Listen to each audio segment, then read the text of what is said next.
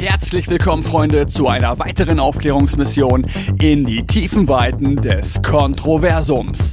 Heute sprechen wir erneut mit dem Buchautor und Forscher in Grenzwissenschaften Dr. Marcel Polte. In unserem Archiv und unter dieser Sendung verlinkt findet ihr frühere Interviews zum UFO- und Entführungsphänomen, aber auch zum Thema MK-Ultra und rituelle Gewalt. Dort werden wir heute anknüpfen und schauen tiefer in die dunklen Projekte der CIA und ihren Machenschaften in den Bereichen Mind Control, Wahrnehmungsprogrammierung und Persönlichkeitsspaltung. Für diese Recherche hat unser Gast tausende Seiten bisher unveröffentlichte CIA-Akten angefordert und eingesehen. Mit dieser Datengrundlage und weiteren Forschungsergebnissen tauchen wir ein in ein erschreckendes Konzept der Menschenkontrolle und die daraus resultierenden Auswirkungen auf Betroffene. Wir erforschen die verborgenen Dimensionen des menschlichen Unterbewusstseins und die schockierenden Methoden, dieses zu manipulieren. Wie zum Beispiel durch das Erschaffen innerer Welten, in denen abgespaltene Persönlichkeitsfragmente eigenständig miteinander, aber auch nach außen kommunizieren und interagieren.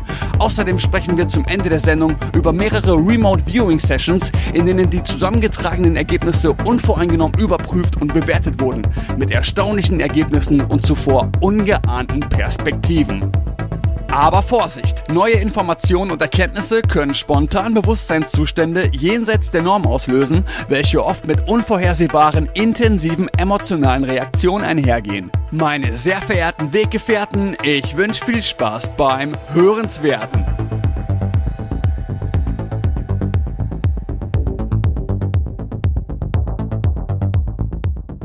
Hier ist ein neues Buch übrigens. Für die, die jetzt das sehen können. Uncle Sams. Ein Insiderbericht aus der Hölle. Ich bin leider nicht ganz durchgekommen, konnte nur ein bisschen drin rumblättern, aber du wirst uns heute ein bisschen was darüber erzählen. Ja, gerne. Also der Untertitel, ich kann es dir auch nochmal zeigen, du hattest leider nur dieses äh, Vorab-Exemplar mit so einem komischen Streifen, äh, heißt Aus der Hölle von Monarch Mind Control.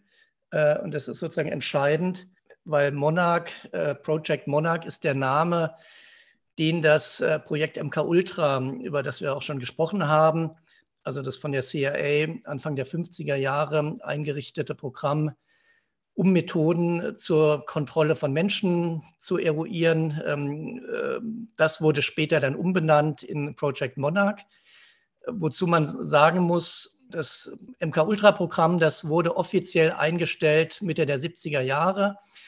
Da gibt es auch äh, einige wenige Dokumente noch, wobei so wenig sind es gar nicht. Ich habe jetzt äh, von der CIA nach drei Jahren auf eine Anfrage hin äh, einen Brief bekommen, wo sie mir dann äh, angeboten haben, da irgendwie mehrere tausend Seiten äh, zu MK Ultra, die es offenbar dann noch gibt, ähm, bei Ihnen zu bestellen, äh, mir nochmal auszudrucken oder zuzusenden, wobei da jede Seite kostet dann natürlich was, ähm, oder eine entsprechende CD-ROM äh, mir zuzuschicken.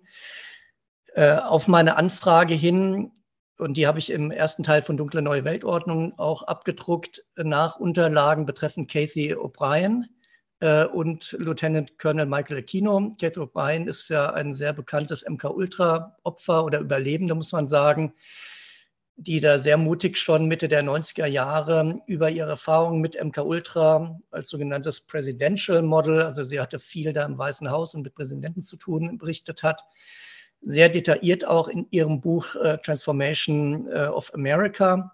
Da hatte ich dann äh, vor über drei Jahren angefragt nach Unterlagen bei der CIA unter dem Freedom of Information Act, die Kate O'Brien betreffen, aber auch die Lieutenant Colonel Michael Aquino betreffen. Über den, meine ich, hatten wir auch schon gesprochen. Das war einer der Täter auch ähm, in Bezug auf Kate O'Brien, aber auch äh, auf andere Opfer die, die ihn dann später auch benannt haben, der unter anderem auch in der Wewelsburg in Deutschland ja ein okkultes Ritual äh, Anfang der 80er Jahre durchgeführt hat. Und da hatte ich, wie gesagt, Unterlagen angefragt und die Antwort war damals äh, nicht, solche Unterlagen gibt es nicht. Die Antwort habe ich auch von bestimmten Militärbasen oder der NASA und so weiter, wo ich auch gefragt hatte, erhalten, sondern die Antwort der CIA war, wir können weniger, weder bestätigen noch verneinen, dass diese Unterlagen, die angefragt äh, sind, existieren oder nicht existieren, weil bereits der Umstand, ob diese Unterlagen existieren oder nicht existieren, eine Frage der nationalen Sicherheit ist, äh, verkürzt gesagt. Und dann kam da nichts, wie gesagt. Ähm, und daraufhin hatte ich eine Beschwerde eingelegt bei der CIA ähm, gibt es so einen Rechtsmittelweg, um diese Antwort nochmal überprüfen zu lassen. Die haben sich da sehr lange Zeit gelassen. Ich habe äh, sehr, sehr oft auf, auf, der Hotline auch der CIA dann immer wieder nachgefragt. Hier ist es immer, ja, ist in Arbeit. Und jetzt kam letzte Woche ähm, dieser Brief, wobei man sagen muss, auch wenn mir jetzt hier äh, tausende Seiten nochmals so äh, MK Ultra in Aussicht gestellt werden und die CIA das selber als eine Teilbeantwortung meiner Anfrage wertet, äh, gehe ich nicht davon aus, dass in den Seiten irgendwas tatsächlich dann zu Katie O'Brien oder Lieutenant, Lieutenant Colonel Michael Aquino steht. Ähm, aber gut, es ist halt so, die werfen dann mit vielen Unterlagen um sich, wo ja einige wenige Dinge gesagt werden, vielleicht äh, oder auf jeden Fall, dass es um LSD-Versuche ging bei MK Ultra, vielleicht auch, dass Elektroschocks zum Einsatz kamen und solche Dinge. Aber an den Kern des Ganzen wird man in diesen Unterlagen nicht rankommen, nämlich, dass es vor allem bei MK Ultra ja darum ging, darüber hatten wir auch schon gesprochen, die Persönlichkeit von Kindern aufzuspalten durch eine Kombination aus Missbrauch, Folter und Drogen, um dann diese aufgespaltenen Persönlichkeitsanteile zu konditionieren. Das ergibt sich bislang aus keinen offengelegten Unterlagen. Es gibt nur ein einziges Dokument, das hat eine MK-Ultra-Überlebende mal angefragt, wo es zumindest angedeutet wird, wo nämlich gesagt wird, ähm, es wird mit verschiedenen Gruppen ähm, experimentiert und äh, eine Gruppe waren dann auch multiple Persönlichkeiten. Aber vielmehr wird ja nicht gesagt, es wird nicht gesagt, dass diese, diese Personen erst durch die CIA multiple gemacht werden. Wobei ganz stimmt das nicht. Also zum einen werden sie durch die CIA erstmals dann multiple gemacht durch diese Persönlichkeitsspaltung, aber was auch bekannt ist, dass äh, die CIA häufig auch Kinder genommen hat aus Familien mit einem Hintergrund der rituellen Gewalt. Das heißt, Kinder, die aus Familien kommen, wo über Generationen hinweg Satanismus praktiziert wird, weil dort bekannt war, dass die Kinder von Geburt an auch missbraucht und schlimmen Ritualen und so weiter ausgesetzt werden und deswegen schon sehr früh gelernt haben, zu dissoziieren, also einen Teil ihres Bewusstseins auszublenden, aber auch sich aufzuspalten. Und damit war es für diese ähm, Personen dann leichter oder Kinder in dem Fall leichter, durch weitere Folter weitere Persönlichkeitsanteile auf, äh, auszubilden. Äh, das nur noch mal kurz als, als Hintergrund äh, des Ganzen. Äh, das an dem Thema Persönlichkeitsspaltung, was ran ist, das sind jetzt äh, dran ist, das sind nicht nur äh, Verschwörungstheorien aus dem Internet oder irgendwelche Desinformationen, sondern, und da verweise ich gerne drauf, ähm, das lässt sich sogar nachlesen in offiziellen Protokollen. Und zwar gab es 1992 war das ähm, ein Ausschuss, das, äh, ein Ausschuss zur Untersuchung von Menschenrechtsverletzungen oder man, ja, man kann sagen äh, Menschenversuchen mit radioaktiver Strahlung. Ähm, der wurde damals von Präsident Clinton eingesetzt. Und man wollte eben ähm, ja, Zeugen finden, weil bekannt wurde, dass eben mit radioaktiver Strahlung äh, nach dem Zweiten Weltkrieg experimentiert wurde und man herausfinden wollte, was wurde da mit den Menschen angestellt, war das mit äh, Einverständnis oder nicht und muss man da vielleicht die Personen dann, die da geschädigt sind, kompensieren. Und da kam zufällig raus, dass einige, also drei waren es insgesamt, der Zeugen, die dort geladen waren und eine Therapeutin, die zwei dieser Zeugen begleitet hat, ähm, eben nicht nur radioaktive Strahlung erlebt haben, sondern tatsächlich auch diese MK-Ultra-Experimente mit Persönlichkeitsspaltung. Und die haben da sehr detailliert vor diesem Ausschuss drüber gesprochen. Und so kam es, dass in die Protokolle dieses Ausschusses sehr detaillierte Informationen über diese MK-Ultra-Versuche eingeflossen sind, inklusive Namen der Beteiligten, Orte und so weiter. Und ähm, das, wie gesagt, nur zum, zum Hintergrund. Ähm, und in meinem Buch jetzt, nachdem ich schon in Dunkle Neue Weltordnung ja über MK-Ultra berichtet habe, und dort verschiedene Überlebende auch genannt habe, unter anderem auch Katie, äh, Katie Groves, die ich über äh, zwei, drei Seiten dort ihre Erfahrung beschrieben habe, äh, hatte ich dann ja vor anderthalb Jahren war es etwa äh, den Drang auf die Erlebnis von Katie Groves noch mal näher einzugehen. Dazu muss man wissen, Katie Groves hat in rund 200 Videos über ihre Erfahrungen berichtet, wobei nicht alle Videos von MK Ultra handeln, sondern auch so über ihr Leben dann auf der Straße und ähnliches. Aber hat, und das ist wichtig, in einem Teil dieser Videos sehr äh, wichtige Insider-Informationen veröffentlicht, an die sie herankam, äh, weil sie nicht nur in einer Familie aufgewachsen ist, die diesen rituellen Hintergrund hat, sondern auch in dieses MK Ultra Projekt, was zu ihrer Zeit dann schon Project Monarch äh, sich nannte, also Projekt Monarch, dort hineingeboren wurde. Und ihr Vater war selbst ein ja, hochrangiger Programmierer. Und von ihm sollte sie später diese Funktion einer Programmiererin übernehmen, neben anderen Funktionen, unter anderem als sogenannte Snuff Queen. Also sie sollte an Snuff-Filmproduktionen äh, mitwirken, also Filmen, wo Kinder bis zum Tod dann missbraucht und gefoltert werden. Und weil sie eben im Rahmen dieser Erfahrung und man kann sagen Ausbildung auch als Programmiererin an Insider-Informationen gelangt ist. Wie funktioniert das mit Programmierungen? Welche Möglichkeiten gibt es auch der Deprogrammierung, also der Heilung für Betroffene? Sind Ihre Informationen sehr, sehr wichtig?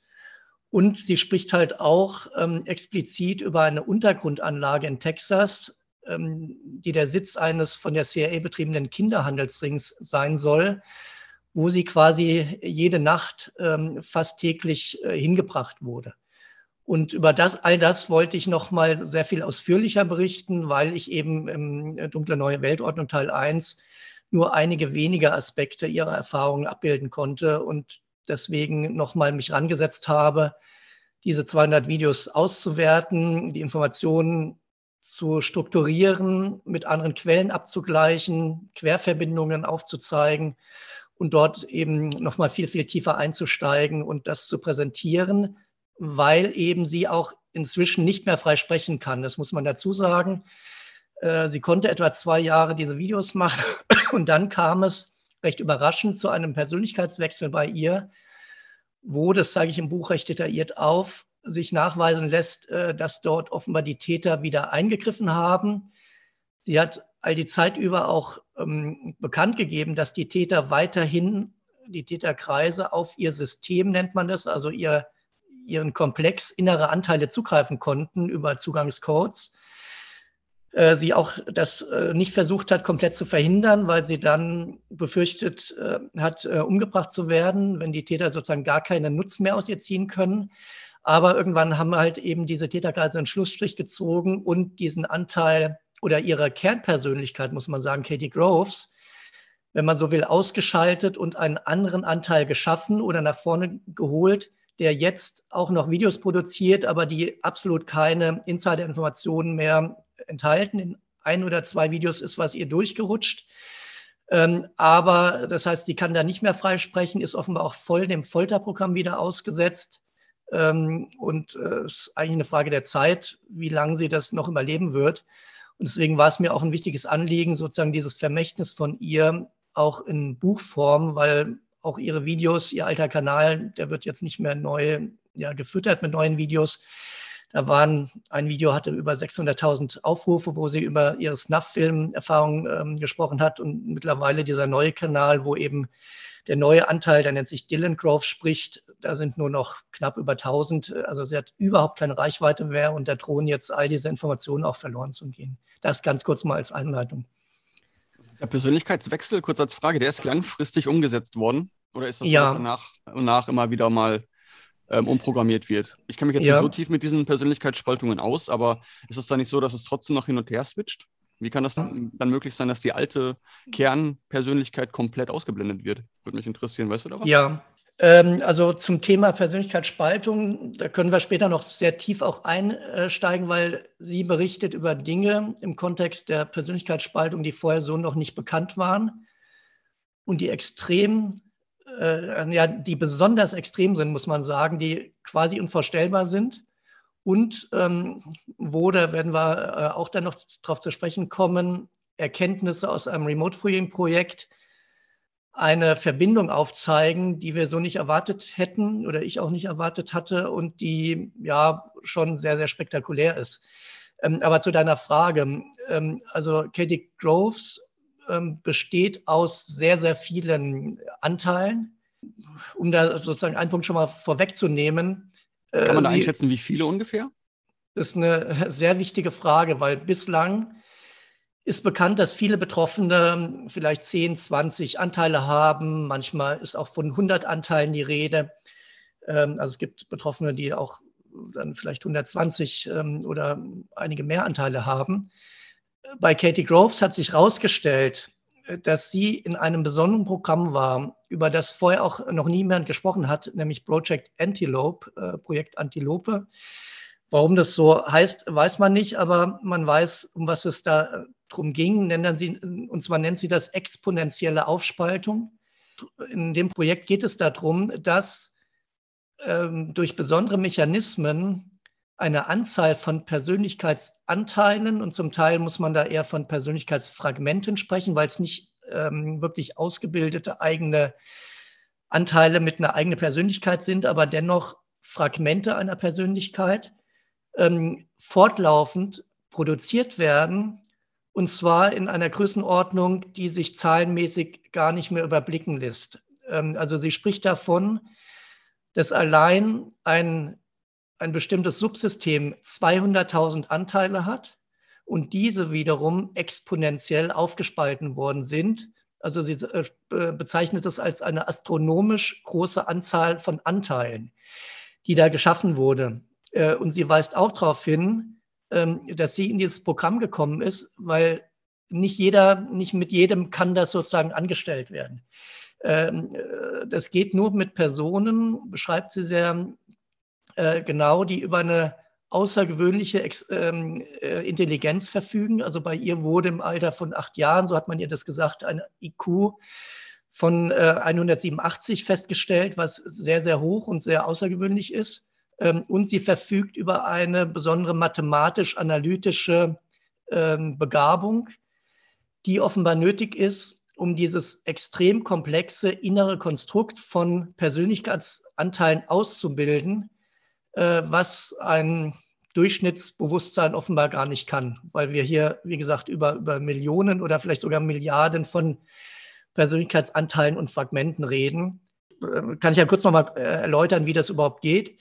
Ähm, sie berichtet davon, dass für diese Zwecke sogenannte Splitting Factories geschaffen werden, also innere Spaltungsfabriken, Dazu muss man wissen, diese Täter, und das ist schon seit Jahrzehnten auch in der äh, therapeutischen Literatur bekannt, diese Täter äh, schaffen nicht nur Anteile, äh, sie schaffen ganze innere Welten, in denen diese Anteile auch leben, äh, wo jeder Anteil in der Regel eine bestimmte Funktion hat. Und da kommen wir schon zu einer Merkwürdigkeit. Bei äh, Millionen von Anteilen ist klar, da kann nicht jeder dieser Anteile eine Funktion haben. Ähm, also so, so, dass man sich schon fragen muss, warum gibt es diese extreme Aufspaltung, diese exponentielle? Mit so vielen Anteilen können die Täter eigentlich ja gar nichts anfangen. Es gibt zwar einen Mechanismus, der da für eine große Anzahl von Anteilen schon Sinn macht, aber auch nicht für Millionen. Sie erwähnt, und das ist vorher auch noch nie bekannt gewesen, ähm, etwas nennt, nennt sich Gridlock. Da geht es darum, dass bestimmte Subsysteme geschaffen werden. Ein Subsystem ist ein Komplex aus inneren Anteilen, wo auch, das muss man sich mal vorstellen, ein innerer Anteil selbst wieder aufgespalten werden kann. Also nicht nur die Kernpersönlichkeit wird gespalten, es wird ein Anteil geschaffen und dieser neue Persönlichkeitsanteil wird dann wieder aufgespalten und die dabei entstehenden Anteile können dann wieder aufgespalten werden. Und das zeigt dann auch, wie man zu diesen exponentiellen äh, Zahlen kommen kann.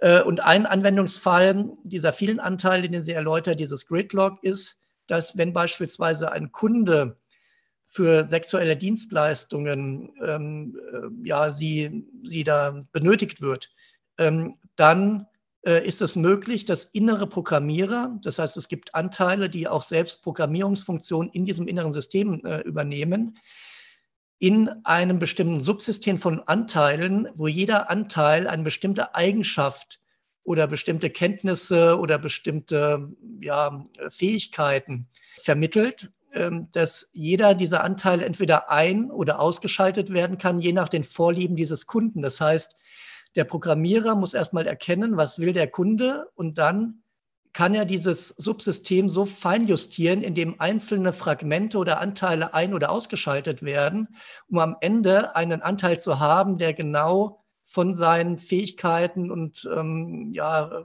Leidenschaften und so weiter den Vorstellungen dieses Kunden ähm, äh, entspricht. Das ist dieses Gridlock. Ähm, aber es erklärt trotzdem noch nicht, warum man Millionenanteile braucht. Da kommen wir am Ende dann nochmal hin. Du, hast also ein, du kannst also einen Menschen programmieren mit verschiedenen Fragmenten oder mit Fragmenten verschiedener Persönlichkeiten. Diese Persönlichkeiten kannst du nochmals aufspalten, unendlich oft. Und diese Fragmente sind auch in der Lage, andere Fragmente und sich selbst, glaube ich, ebenfalls zu programmieren. Ja, beziehungsweise äh, dann ein spezieller, also nicht jeder, ein spezieller Anteil, der quasi dann in dieser inneren Welt ausgebildet wurde als Programmierer, der kann das dann. Und das ist schon seit Jahrzehnten bekannt, ähm, dass es verschiedene Anteile gibt, also innere Anteile, zum Beispiel innere Bestrafer, die dann einen Anteil, ähm, der beispielsweise ein Geheimnis ausplaudert, in einen inneren Kerker oder Folterraum stecken. Das heißt, diese Person erleidet dann nur in dieser Innenwelt eine Folter, äh, ohne dass physisch in dem Moment dem physischen Körper etwas zugeführt wird. Und das ist auch genau diese Technik dieser Splitting Factories, dieser inneren Folterfabriken, dass nämlich, und das erklärt sie, Anteile von ihr quasi fortlaufend sich in diesen Folterfabriken verbinden und fortlaufend weiter aufgespalten werden. Und so kommt man natürlich dann auf sehr große Zahlen von Anteilen. Und ähm, das muss man wissen, dass es eben diese inneren Welten gibt. Und das ist schon lange Zeit bekannt, dass die geschaffen werden, dass also zunächst mal eine innere Welt beispielsweise in Form einer bestimmten Geometrie geschaffen wird und dann eben aber auch Objekte eingeführt werden, die nützlich sind, wie Verliese, wie ja, Folterkeller, wie äh, was auch immer, also die Täter benötigen. Aber beispielsweise hat sie auch in ihrer inneren Welt Heilungszentren erschaffen, wo dann Anteile von ihr hingebracht werden, um geheilt zu werden. Also da ist sehr viel möglich in dieser inneren Welt. Ähm, und um zur Ausgangsfrage von, von äh, Mirko zu kommen, sie hat auch, also Katie Groves hat auch in ihren Videos immer mal wieder, äh, und das spricht auch für ihre Authentizität, ähm, solche Persönlichkeitswechsel gezeigt. Das heißt, es gibt Videos, wo auf einmal dann ein kleines Kind redet. Ähm, weil eben in dem Moment ein kleines Kind nach vorne kommt. In der Regel erfolgt das aber in Abstimmung mit Katie Groves. Das heißt, es ist kein spontaner Switch, sondern sie lässt diesen Anteil dann nach vorne, um beispielsweise bestimmte Informationen preiszugeben, weil sie als Katie Groves auch nur über einen Teil der Informationen verfügt. Dazu muss man wissen, in dem Moment, wo sie schafft, einen Persönlichkeitsanteil zu integrieren mit ihrer Kernpersönlichkeit, also wieder zu verschmelzen, äh, fließt dieses Wissen, dieses Anteils und diese Erfahrung dieses Anteils fließen ihr dann zu. In dem Moment wird sie co-bewusst, nennt sich das. Also da äh, kann sie sich beispielsweise an Foltererfahrungen dieses Anteils erinnern, den sie, die sie als Katie Groves nicht gemacht hat und an die sie sich als Katie Groves auch nie erinnern konnte.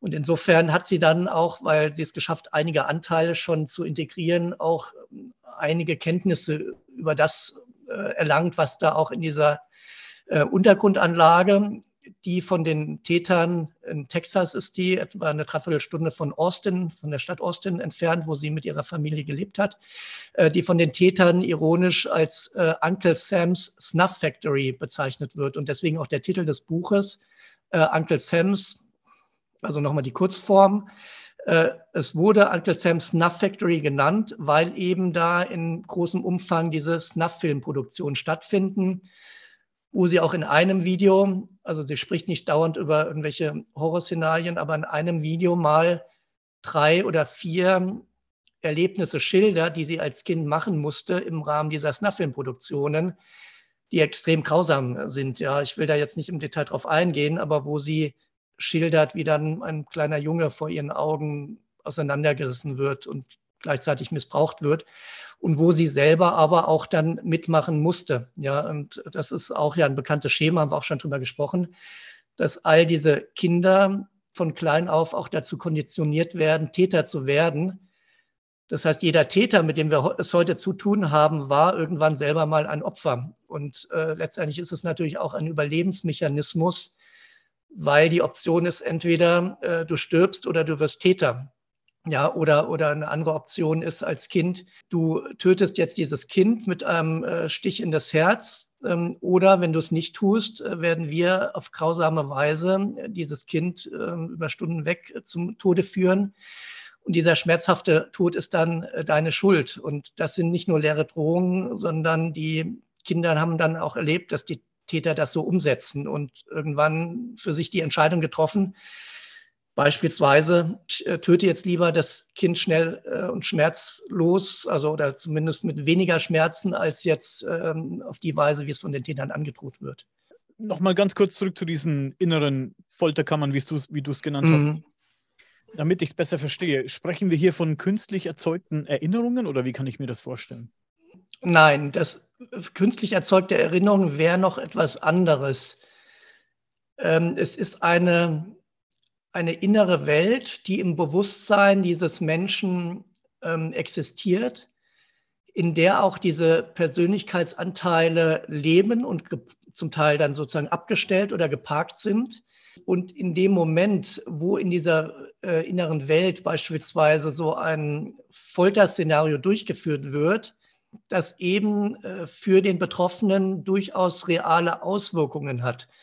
Also wir kennen das, es ist nicht komplett vergleichbar, es geht aber in die Richtung, ähm, wir kennen den Placebo-Effekt, äh, dass wir selber heilen können, nur weil wir an was, ähm, an was, äh, an eine Heilungsmöglichkeit glauben, die real gar nicht existiert. Ähm, also da gibt es Unmengen von äh, Studien, die das im Detail belegen, die beispielsweise sogar belegen, dass in, in Ländern, wo ein bestimmtes Medikament nur auf Rezept erhältlich ist, dieses Medikament, Medikament wirkungsvoller ist als in Ländern, wo man es in jeder Drogerie bekommt, weil eben derjenige, der das äh, Medikament auf Rezept kaufen muss, davon ausgeht, es hat einen höhere, höheren Wirkungsgrad, als wenn ich dafür nur in die Drogerie gehen muss.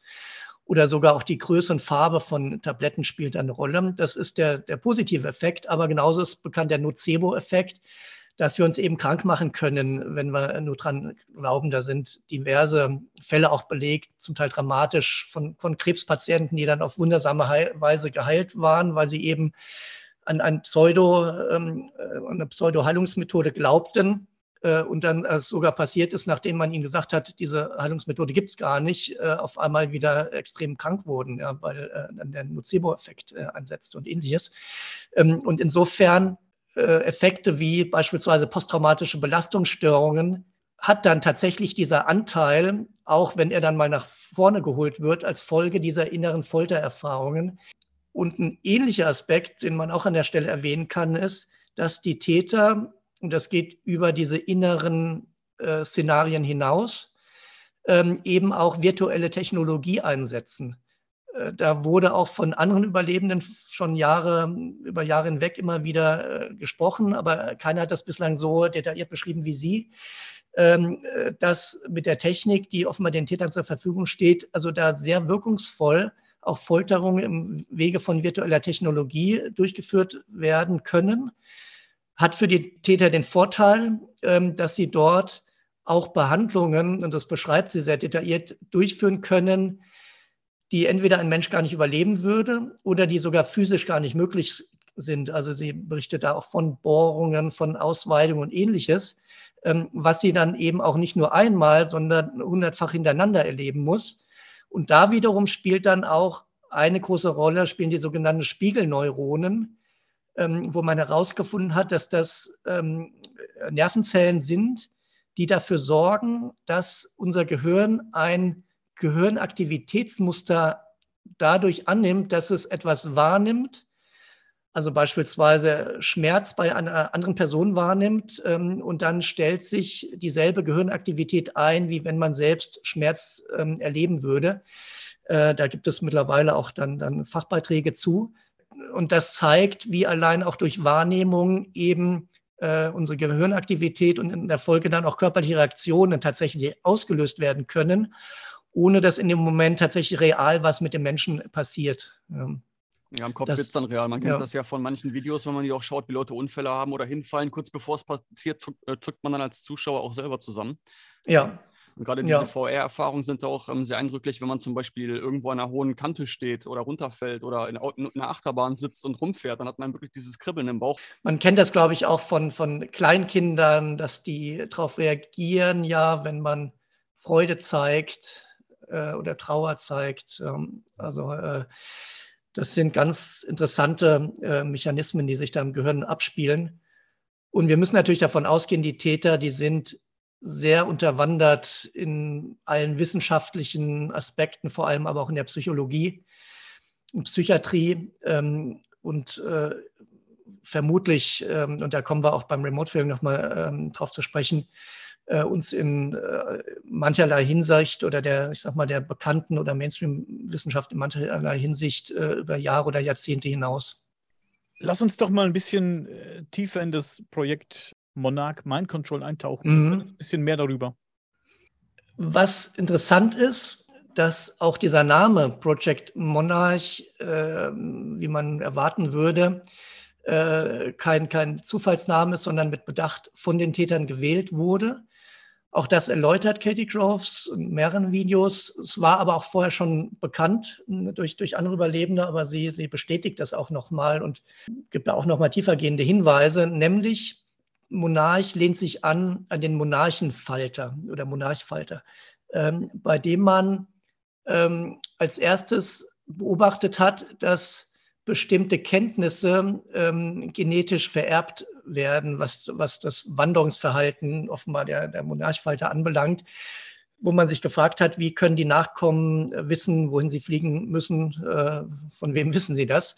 Ähm, und da äh, hat man dann die Theorie aufgestellt, dass bestimmte Fähigkeiten eben genetisch vererbt werden. Man spricht da von Epigenetik. Und die Täter haben erkannt, dass die Fähigkeit der Dissoziation ebenfalls vererbbar ist. Ähm, das heißt, die Nachkommen eines Monarchsklaven oder MK-Ultrasklaven sind besonders gut dafür geeignet, ebenfalls Mind-Control-Sklaven zu werden und aufgespalten zu werden weil sich natürlich dann über die Generationen hinweg, und auch das ist ein Grund, warum Blutlinien auch bei den satanischen Kulten eine wichtige Rolle spielen, äh, aufgrund dieser Vererbbarkeit, der Dissoziationsfähigkeit, ähm, da ähm, Beachtung geschenkt wird. Dieses Jahr genau ist ein Buch erschienen, in dem angesehenen Asanga Verlag, der therapeutische Fachliteratur rausgibt. Das sind die Memoiren auch einer MK Ultra beziehungsweise auch Project Monarch Überlebenden, ähm, Wendy Hoffmann.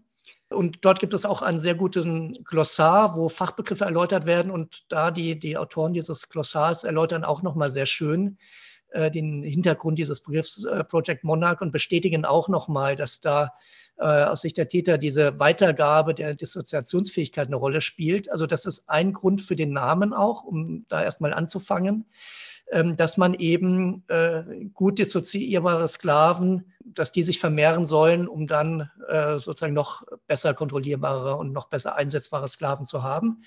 Ähm, der andere Grund für den Namen ist, ähm, dass den Tätern immer wieder gesagt wird, äh, als kleines Kind, du bist quasi eine nutzlose Raupe.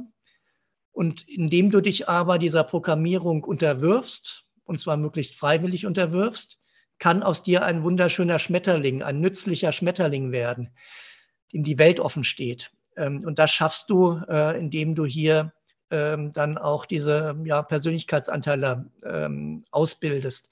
Und das ist auch der Grund, warum diese Schmetterlingssymbolik im Kontext von Project Monarch eine Rolle spielt und auch gesagt wird, ähm, äh, warum die Schmetterlingssymbolik in bestimmten Kreisen, beispielsweise bei Hollywood-Promis oder Musikstars, verbreitet ist. Ähm, ein sehr gutes Beispiel äh, will ich da anführen, nämlich ähm, nicht Katie Groves, sondern Katy Perry, ähm, bekannte äh, Sängerin. Äh, da gibt es ein Video, haben wir wahrscheinlich auch schon mal kurz gesprochen, äh, Wide Awake äh, wo man sehr schön sehen kann, da wird nicht jetzt einfach mal nur ein Pentagramm oder so eingeblendet oder eine Pyramide oder ein allsehendes Auge, wo man noch sagen kann, naja, das ist jetzt irgendwie, um sich interessant zu machen, äh, sondern durch das ganze Video zieht sich eine Story, die man nur verstehen kann, wenn man Persönlichkeitsanteile Aufteilung, Persönlichkeitsspaltung kennt. Äh, nämlich ist da zu sehen, wie sie am Ende eines Videodrehs in ihre Kabine geht, vor einen Spiegel setzt und der Spiegel ist bekannt als Symbol für Dissoziation ähm, und dann äh, sozusagen in diese Innenwelt ähm, überwechselt, in ihre eigene Innenwelt, da sind wir wieder beim Thema Innenwelt, wo sie von einem kleinen Mädchen an die Hand genommen wird, äh, wo man schon vermuten kann, das ist ihre Kernpersönlichkeit.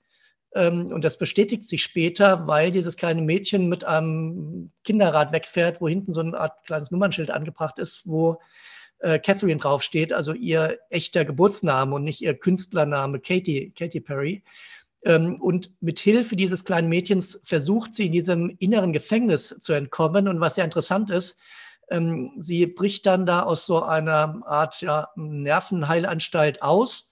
Auch interessant, sie ist dann so im Rollstuhl sitzen zu sehen mit zitternden Händen, also so typisch wie nach so einer Elektroschockbehandlung, was sogar durch CIA-Dokumente auch belegt ist, dass da ein kanadischer Psychiater sehr extensiv mit seinen Patienten mit Elektroschocks und ja, induzierten Schlafphasen, die wurden da über, über Tage weg äh, mit Hilfe von Drogen in Schlaf versetzt und dann aufgeweckt und Elektroschocks unterzogen und so weiter. Das ist sogar durch äh, auch Dokumente belegt. Ähm, da ist sie zu sehen und dann schafft sie es, äh, mit Hilfe des Mädchens aus dieser Anstalt auszubrechen und es ist dann in so einer Glitzerwelt mit einem Prinz auf einem äh, Schimmel, der da angereitet kommt und alles ganz bunt und schön. Und dann wird dann kurz auch so eine, so eine Katze eingeblendet mit so Augen, die sich so drehen wie dieses Hypnosezeichen da, so dass man vermuten kann, äh, sie ist sozusagen nur von einer Innenwelt in die nächste künstliche Innenwelt gewechselt, wo ihr lediglich suggeriert wird, du hast dich jetzt gerade befreit, aber sie ist nach wie vor gefangen. Und was interessant ist, sowohl durch diese Innenwelten als auch dann durch die nächste Szene sind immer wieder Schmetterlinge eingeblendet. Also entweder als, als Haarspange oder die fliegen da durchs Bild. Und dann im nächsten Moment ist sie zu sehen, wie sie wieder in ihrer äh, Kabine sitzt, da in, also in ihrer Umkleidekabine sitzt. Ähm, und äh, äh, dann die nächste Szene ist, wie sie mit großen Schmetterlingsflügeln auf dem Rücken von unten so eine, auf so eine Bühne hochfährt. Also wieder ihr Programm als quasi, wenn man so will, Illuminati Star Puppet ähm, äh, absolviert. Und das ist schon hochinteressant, warum man diese Bilder durch das Video einblendet oder diese Story einblendet, die eigentlich für den normalen Zuschauer überhaupt keinen Sinn ergeben. Aber wenn du diese Hintergründe kennst, weißt du genau, was damit gemeint ist. Ja, und so offensichtlich wird uns, werden uns solche Dinge vor Augen geführt, aber wie man sieht, hat auch nicht dazu geführt, dass jetzt hier ein großer Skandal losgebrochen wäre oder ähnliches. Die Frage ist sowieso, warum man das dann so offensichtlich präsentieren würde da, darauf habe ich zwei Antworten. Die eine ist, äh, es ist offenbar eine Machtdemonstration, also um zu zeigen, wir können das, wir können zeigen, du bist unsere Mind-Control-Puppe mit aufgespaltener Persönlichkeit aus dem Project Monarch, äh, durch all die Schmetterlinge da äh, angedeutet. Ähm, und uns passiert ja doch nichts. Und es ist eben zum einen dann auch ein Hinweis an andere, die ebenfalls in diesem Programm sind oder in irgendeiner Form äh, von den Tätern kontrolliert werden. Nicht alle sind jetzt ja äh, Mind-Control-Sklaven, ähm, aber um denen zu zeigen, so weit reicht unsere Macht.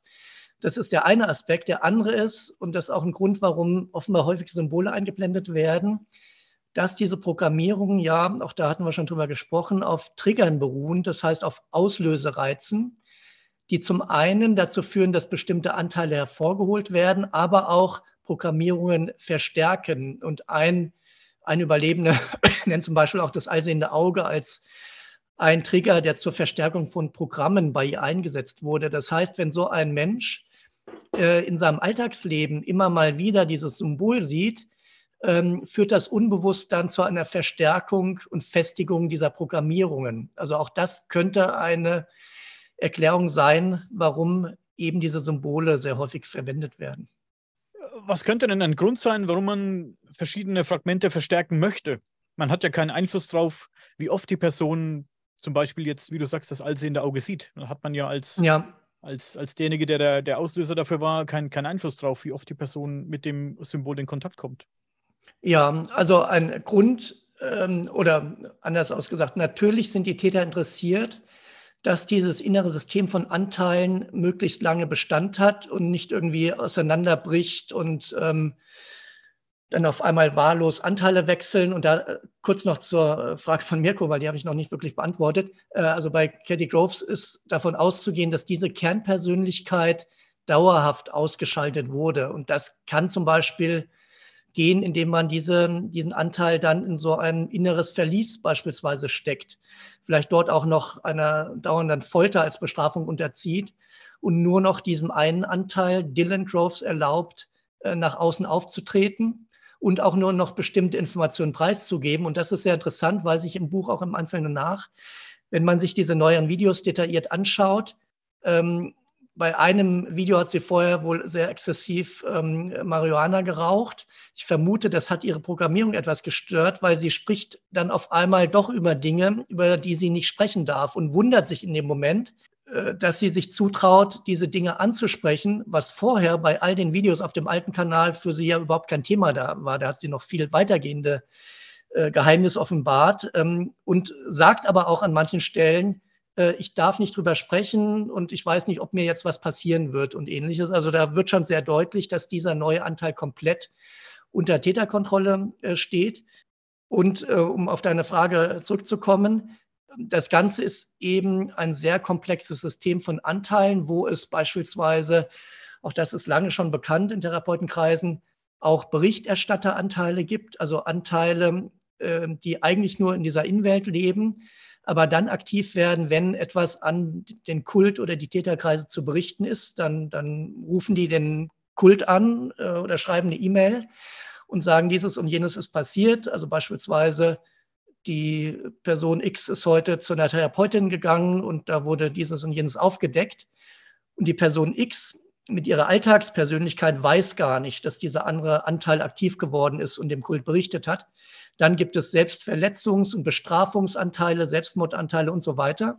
Äh, das heißt, der, äh, die Täter schaffen schon ein sehr komplexes inneres System. Auch diese inneren Programmierer hatten wir angesprochen, das dafür sorgt, dass das System möglichst dauerhaft ähm, Bestand hat. Und wenn etwas passiert und vorhergesehen, dieser Fehler dann möglichst schnell reagiert wird. Und da ist ein Aspekt eben, äh, dass man auch Trigger installiert hat, die dann immer wieder ähm, dafür sorgen, dass bestimmte Programme erneuert oder verstärkt werden. Und das muss jetzt nicht nur das allsehende Auge sehen, äh, sein, das ist nur ein Beispiel von vielen aber äh, das sind auch Alltags, können Alltagsgegenstände sein. Und äh, ich meine, wir selber wissen, wenn man jetzt heutzutage Musikvideos guckt, kommt einem das immer mal wieder unter. Aber du hast recht, es lässt sich jetzt nicht kontrollieren, wie oft äh, jemand das sieht. Aber es ist, wie gesagt, jetzt, äh, die verlassen sich da jetzt nicht auf einen Trigger, sondern da gibt es eine ganze Reihe von ja, Auslösereizen, die da installiert werden, die dafür sorgen, dass solche Programme eben verstärkt werden.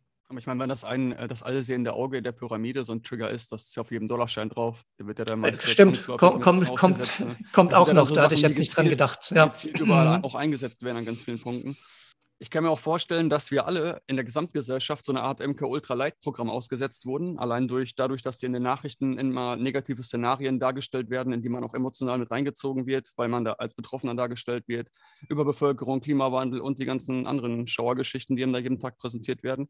Und dann auch allein in den Filmen und Serien, dass die Gewaltdarstellungen, die Morde, die ein kleines Kind schon jeden Tag x-fach im Fernsehen sieht und so weiter, dass die auch eine gewisse MK Ultra Light Funktion ausüben in unserem in der Gesellschaft, die dann auch vielleicht durch ähm, implizierte oder gezielt installierte Trigger, wie jetzt auf der Dollarnote zum Beispiel das Auge, dass man da wirklich ähm, mehr ein größeres äh, Opferspektrum hat, als man sich das so vorstellen mag. Dass es wirklich breiter gefächert ist. Ähm, absolut. Also ich, ich würde es jetzt nicht als MK Ultra Light bezeichnen, weil äh, MK Ultra, wie gesagt, sehr stark mit diesem Thema Persönlichkeitsspaltung verknüpft ist, aber als als eine Form der Bewusstseinsmanipulation. Ähm, das auf jeden Fall. Äh, und da gehe ich interessanterweise auch im Buch tatsächlich äh, an einer Stelle näher drauf ein, weil nämlich zum einen, äh, ich hatte eben angesprochen, die Therapeutin, die zwei MK-Ultra-Überlebende zu dieser Anhörung 1992 begleitet hat, ähm, die äußert sich dazu und sagt, äh, dass ihr aufgefallen ist, ähm, dass eben die Gewaltdarstellungen immer extremer werden und sie vermutet, äh, dass auf die Weise auch Einfluss äh, unbewusst ausgeübt werden soll. Ähm, sagt er noch Näheres zu. Und zum anderen aber auch ein Forscher, äh, Fritz Springmeier, der Kontakt hatte, auch zum Teil hochrangigen äh, MK-Ultra-Überlebenden, äh, der tatsächlich sagt, nach seinen Informationen ist ein Teil dieser Illuminati-Agenda äh, eine gewalttätigere Gesellschaft zu schaffen. Und also das passt wirklich in dem Fall äh, Thema Gewalt wie die Faust aufs Auge, ähm, ähm, weil er sagt, ähm, über dieses Medium dann Film oder Entertainment, äh, wo immer mehr Gewalt auch gerade Kindern und Jugendlichen zugemutet wird, ähm, der Plan eben ist, die Kinder da äh, ja, empathieloser zu machen, äh, empfänglicher zu machen für Gewalt. Äh, und man sieht es ja in vielen Bereichen. Ja. Die Hemmschwelle zu auch, senken, selber gewalttätig genau, zu werden auch dann. In dem genau, Sinne, weil man so oft sieht und es nicht so abstraktes ist, was man, womit man nie in Berührung kommt. Und ich finde, das Thema Gewalt ist da ein großer Punkt, auch die Frühsexualisierung. Ich habe mich schon als Kind ja. gefragt, warum auf jedem Sender nachts überall Telefonsexwerbung läuft und für, jeden, für jedes Kind so zu sehen. Das hat mich mhm. schon immer sehr irritiert. Ob da nur Profitgründe ja. hinterstehen? Ja, absolut. Das sind auf jeden Fall sehr bedenkliche Einflüsse und äh, man sieht es ja auch an bestimmten Beispielen. Ähm, äh, also ich führe am Buch aus Beispiel ähm, MMA an, Mixed Martial Arts, äh, wo sicher äh, ja, viele sehr gemischte äh, Meinungen zu haben. Ähm, ich hatte das Thema von Anfang an ähm, verfolgt. Ich weiß noch, im Studium hatte mich dann ein äh, kampfsportbegeisterter äh, Kommilitone darauf aufmerksam gemacht vor 20 Jahren oder mehr, ähm, äh, wo das in Deutschland noch gar nicht bekannt war, dass es jetzt sowas gibt da in USA und Brasilien. Und da gab es dann nur sozusagen unter der Hand irgendwelche VHS-Kassetten, wo man dann diese Käfigkämpfe gesehen hat, äh, wo man sich eigentlich kaum vorstellen konnte, konnte äh, dass das mal Mainstream wird, dass das mal in der Bildzeitung die Kämpfe groß äh, be beworben werden, dass dort bei YouTube die äh, Kämpfe frei abrufbar sind. Äh, ich sag mal gut für, für, vielleicht ich sag mal für interessierte Erwachsene oder Kampfsportler mag das okay sein, wenn die Zugriff haben auf so einen Content, aber dass das ähm, gefeierte Mainstream wird und eben halt gerade über YouTube für Kinder und Jugendliche äh, zugänglich ist äh, und dort eben diese Hemmschwelle quasi überwunden wird, dass wenn jemand am Boden liegt, wo früher immer Fair Play hieß, da ist dann sozusagen der Kampf zu Ende, aber da wird sozusagen vorgelebt, dann geht es erst richtig los mit Ground and Pound, dann wird erst richtig mit Ellbogen und Fäusten aufs Gesicht eingeschlagen. Äh, wenn natürlich ein Jugendlicher das vorgelebt bekommt und immer wieder sieht, äh, das ist okay, da werden sogar Menschen für gefeiert, wenn sie den anderen dann äh, kaputt hauen auf dem Boden. Ähm, dann hinterlässt das natürlich Spuren und äh, führt natürlich dazu, dass sowas auch dann eher vielleicht bei einer äh, Schulhofschlägerei, äh, die äh, früher vielleicht an dem Punkt, wo der andere auf dem Boden gelegen hätte, aufgehört hätte, äh, dann sozusagen erst richtig losgeht. Um nur mal ein Beispiel zu nennen. Man muss auch sagen, dass vor etlichen Jahren, als da war es noch die UFC, glaube ich, mhm. Ultimate Fighting Championship. Ähm, als das noch so ein, sagen wir mal, zweifelhafter Geheimtipp war. Ich habe das auch gesehen damals, muss ich sagen, in meinen 20ern. Da war das ja noch viel brutaler und viel regelloser, als es jetzt ist. Jetzt ist es auch ziemlich ja. heftig, also wirklich heftig noch teilweise. Aber damals durfte an den Haaren gezogen werden. Man durfte irgendwie äh, den anderen Kerl unten reintreten, ich weiß nicht, in die, in die Augen mit den Fingern rein und was, was, ich, was alles gemacht wurde mit, mit dem Finger in die, in die Mundwinkel. Da war ja fast alles erlaubt. Die waren ja relativ regellos, diese Kämpfe. Ne? Das war ja. Ja, also man, man hat da in der Tat ja einige Regeln eingeführt. Ähm, ist natürlich zum Teil auch so ein Pseudo-Alibi zu sagen, das ist jetzt alles reguliert und so schlimm ist es gar nicht mehr. Ähm, ich meine beispielsweise, also die Fäuste haben ja leichte Schützer, aber ich meine beispielsweise Ellbogen, äh, auf den Kopf ist erlaubt, auch wenn jemand ähm, am Boden liegt. Das ist natürlich schon sehr heftig, wenn man legt Ellbogen äh, mit voller Wucht dann ins Gesicht und der Kopf kann auch ja nach hinten nicht mehr ausweichen. Man wundert sich zum Teil, dass nicht mehr passiert. Und klar, auch Boxen mit Boxhandschuhen ist sicher ähm, ähnlich gefährlich. Manche sagen ja auch noch gefährlicher, weil mehr Schläge über eine längere Zeit eingesteckt werden. Ähm, aber ich sage mal, allein die Wirkung, ähm, dass man auf jemanden einschlägt, der auf dem Boden liegt, auf dem man da drauf hockt, ist natürlich schon mal extremer. Und wenn man dann noch äh, im Sinne der Gleichberechtigung die, die Frauenkämpfe sieht, äh, wie die sich da äh, zerstören und auch dafür gefeiert werden, das ist schon natürlich äh, manches sehr extrem. Ich sag mal, wer da Kampfsport interessiert ist und ich sag mal Ü18 gut ähm, will ich jetzt nicht sagen, warum soll der das sich nicht ansehen können oder für diese Zielgruppe das geben. Aber dass es äh, Mainstream geworden ist äh, und äh, frei zugänglich, und es geht ja auf, äh, auf YouTube noch weiter. Ich meine, da gibt es Hooligan-Kämpfe, wo dann eben keine Boxhandschuhe mehr getragen werden, wo es auf, wo auf Asphalt gekämpft wird. Es gibt die Bare-Knuckle-Fights und ähnliches. Ähm, also da geht es ja dann noch mal extremer zu. Und auch das hat natürlich Aufrufzahlen von Hunderttausenden zum Teil, die, die Kämpfe nur auf den deutschen Kanälen. Ähm, das sind alles Entwicklungen, das ist jetzt nur ein Beispiel. Natürlich die, die Gewaltdarstellung in Hollywood-Filmen kommt dazu und anderes was äh, ja bedenklich ist, gerade für Kinder, Jugendliche. Einen Punkt hatte ich noch, was von dann gesprochen wurde, dass du sagtest, dass bei ähm, äh, Katie ja. Groves, mhm. ähm, dass bei ihr einmal, als sie Cannabis konsumiert hatte, dann dadurch kurzfristig die Programmierung aufgehoben wurde. Und das habe ich auch schon öfter gelesen, dass du zum Beispiel durch Cannabis oder allgemein alle psychoaktiven ähm, Naturkräuter und so weiter, dass dadurch bestimmte Programmierungen auch aufgelöst werden können. Und das wahrscheinlich auch einer der Gründe ist, warum die gesamtgesellschaftlich so ähm, tabu tabuisiert und verboten werden, auch weltweit. Ja, dass dann viele, weil vielleicht wer weiß, wie viele Betroffene es wirklich gibt und dass die nicht zufällig in den Kontakt kommen oder ne, im Alltag in den Kontakt kommen mit solchen Stoffen, die die Deprogrammierung aufheben können. Ja, ja. Äh, halte ich für möglich, äh, gerade wenn man bedenkt, dass ja, ich weiß gar nicht, das war so 60er Jahren, glaube ich, ähm, äh, einige Psychologen und Psychiater vor allem ähm, recht intensiv auch mit LSD im Rahmen von Therapien ähm, experimentiert haben mhm. äh, scheinbar auch äh, Erfolge hatten, ähm, aber dass äh, die Drogen natürlich dann sehr stark reguliert wurden. Ähm, und andererseits aber bekannt ist, dass die CIA eben sehr exzessiv mit LSD und das sind die Dinge, die eben durch ähm, Dokumente belegt sind und durch Aussagen von, von Beteiligten auch vom US-Kongress ähm, sehr umfangreich mit LSD und auch anderen psychoaktiven Substanzen ähm, experimentiert hat im Rahmen von MK Ultra. Also das steht fest.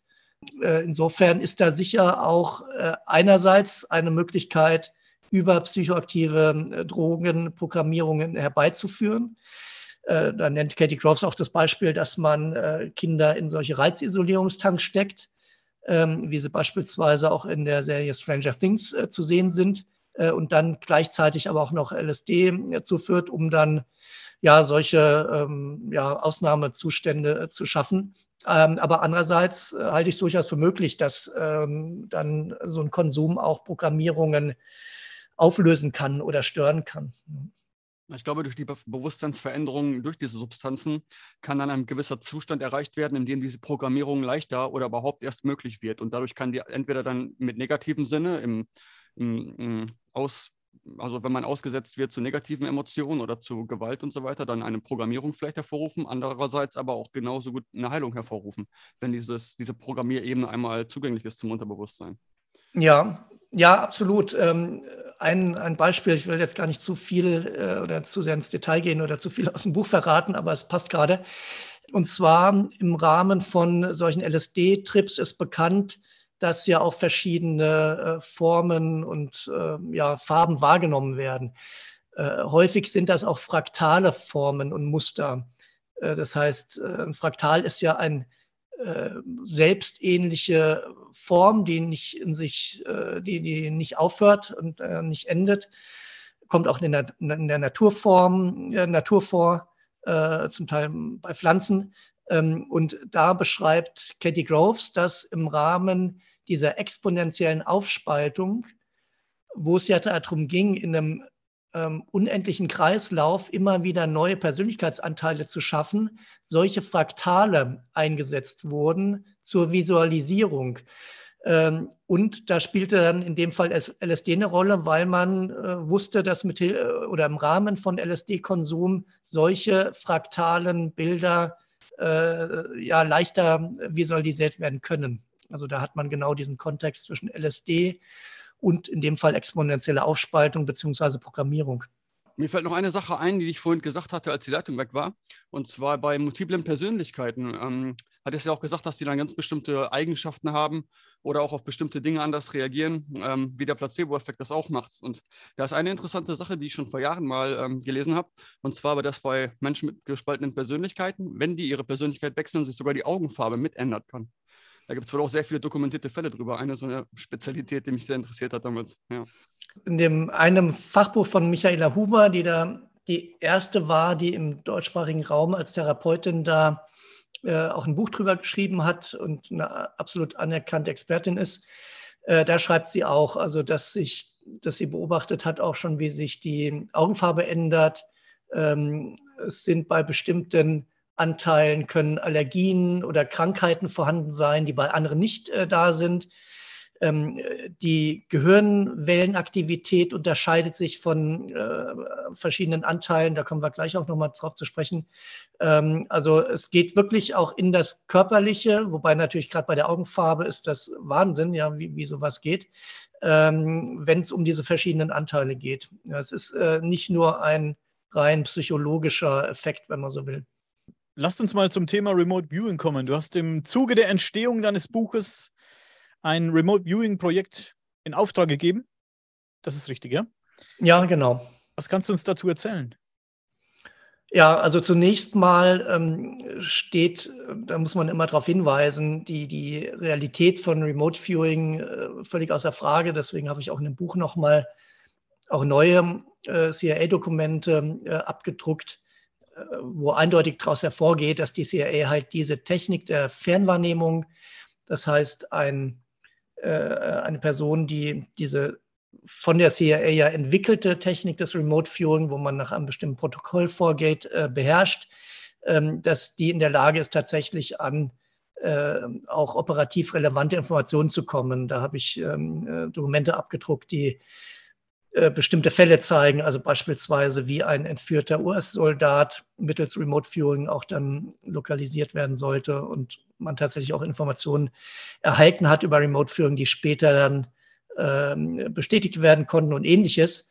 Äh, und weise auch darauf hin, auch das ergibt sich aus Dokumenten, die ich abgedruckt habe, dass das Remote Viewing, das wird manchmal so von den Skeptikern dargestellt, äh, nicht so ein verstecktes Nischendasein beim Militär oder der CIA geführt hat von einigen Esoterikspinnern, äh, sondern dass tatsächlich dieses Projekt ähm, jährlich vom stellvertretenden Verteidigungsminister persönlich freigegeben wurde, also immer wieder verlängert wurde.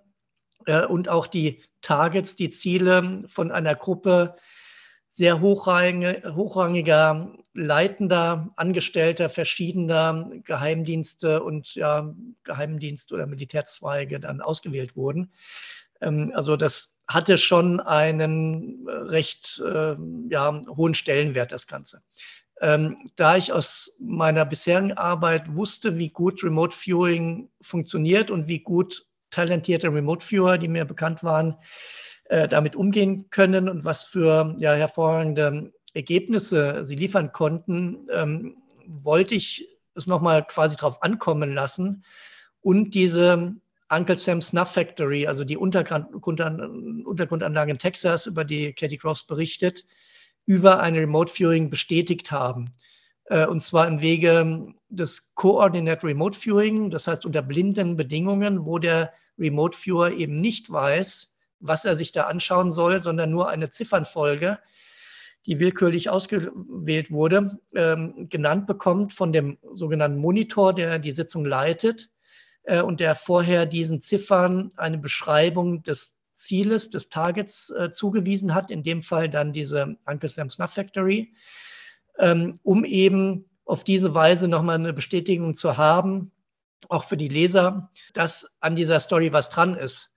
Äh, mir ging es jetzt gar nicht darum, unbedingt mehr noch über äh, Uncle Sam's Snuff Factory zu erfahren, sondern einfach ja, die Bestätigung zu liefern. Diese Untergrundanlage, äh, wo Katie Groves sehr viel, wie ich im Buch äh, darlege, beschreibt und sehr viel erlebt hat ähm, und sich noch andere Dinge abspielen, wie beispielsweise Kannibalismus, ähm, dass die existiert. Und zu dem Zweck habe ich eben dann dieses, dieses Projekt in Auftrag gegeben, äh, wo insgesamt drei Remote Viewer beteiligt waren. der erste Remote Viewer, und das war schon erstaunlich, der hat sehr schnell, und ich kann es jetzt nur sehr oberflächlich beschreiben, ich habe im Buch aber die äh, Sitzungen nachskizziert und auch Protokolle, auch mit Zeichnungen aus diesen Sitzungen abgedruckt. Äh, also da, da findet man noch mal detaillierte Infos.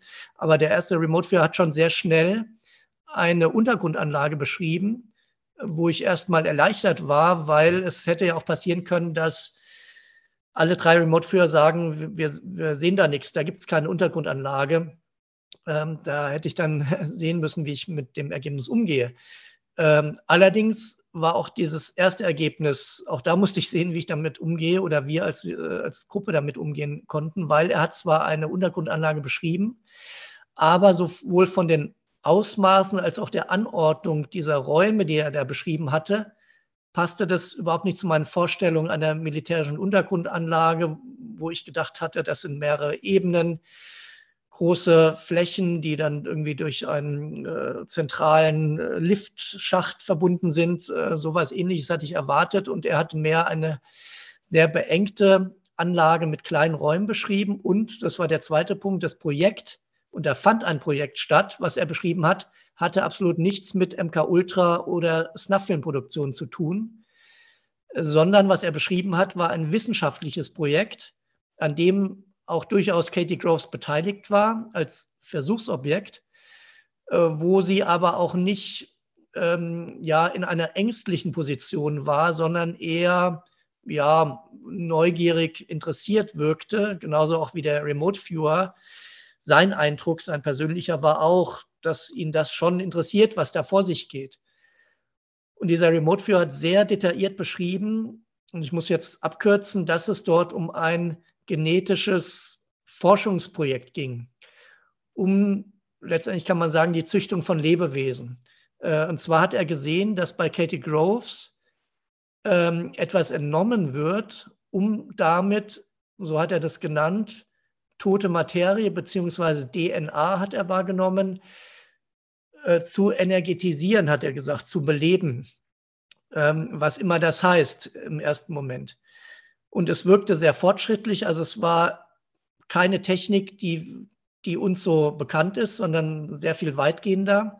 Er hat eine Gruppe von Wissenschaftlern äh, wahrgenommen und irgendwie eine externe Ebene, die Eingaben zu diesem Projekt gemacht hat. Es gab auch noch andere Versuchsobjekte. Es wirkte alles sehr maschinell. Nach einem festen Schema liefen dort die Dinge ab. Und das war kurz gesagt das, was er gesehen hat, ähm, so dass wir uns nach der Sitzung gefragt haben, äh, ja, was bedeutet das dann? Ähm, und eine Theorie der Remote Viewer war, die ich aber sozusagen nicht, nicht, nicht gerne hören wollte, äh, dass sie sagten, naja, vielleicht ähm, ist das mit MK Ultra und Snuff-Film sind das nur Deckerinnerungen. Vielleicht wurde, hat sie selber sich das so ausgedacht, um, um das, dieses Forschungsprojekt, was wir gesehen haben, ja, zu, ja, zu kompensieren in irgendeiner Form. Ähm, was für mich aus mehreren Gründen keinen Sinn machte, weil dieses Forschungsprojekt war jetzt nicht traumatisch, zumindest nicht nach dem, was die Remote-Viewer da wahrgenommen haben.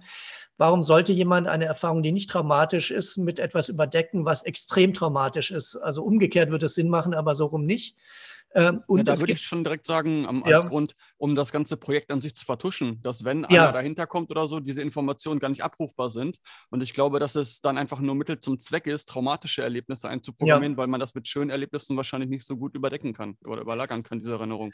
Genau, so, ähm, so wäre das eine Begründung, wenn die, wenn die Täter quasi MK Ultra und ähm, Snuff-Film-Produktion ihr quasi eingegeben hatten. Die, die Remote-Viewer dachten eher, und deswegen meine ich, passt das nicht, dass sie selber sich das so ausgedacht hat und dann irgendwie Wissen auch zu MK Ultra angelesen hat, um halt all das Wissen zu präsentieren, was in ihren Videos bringt.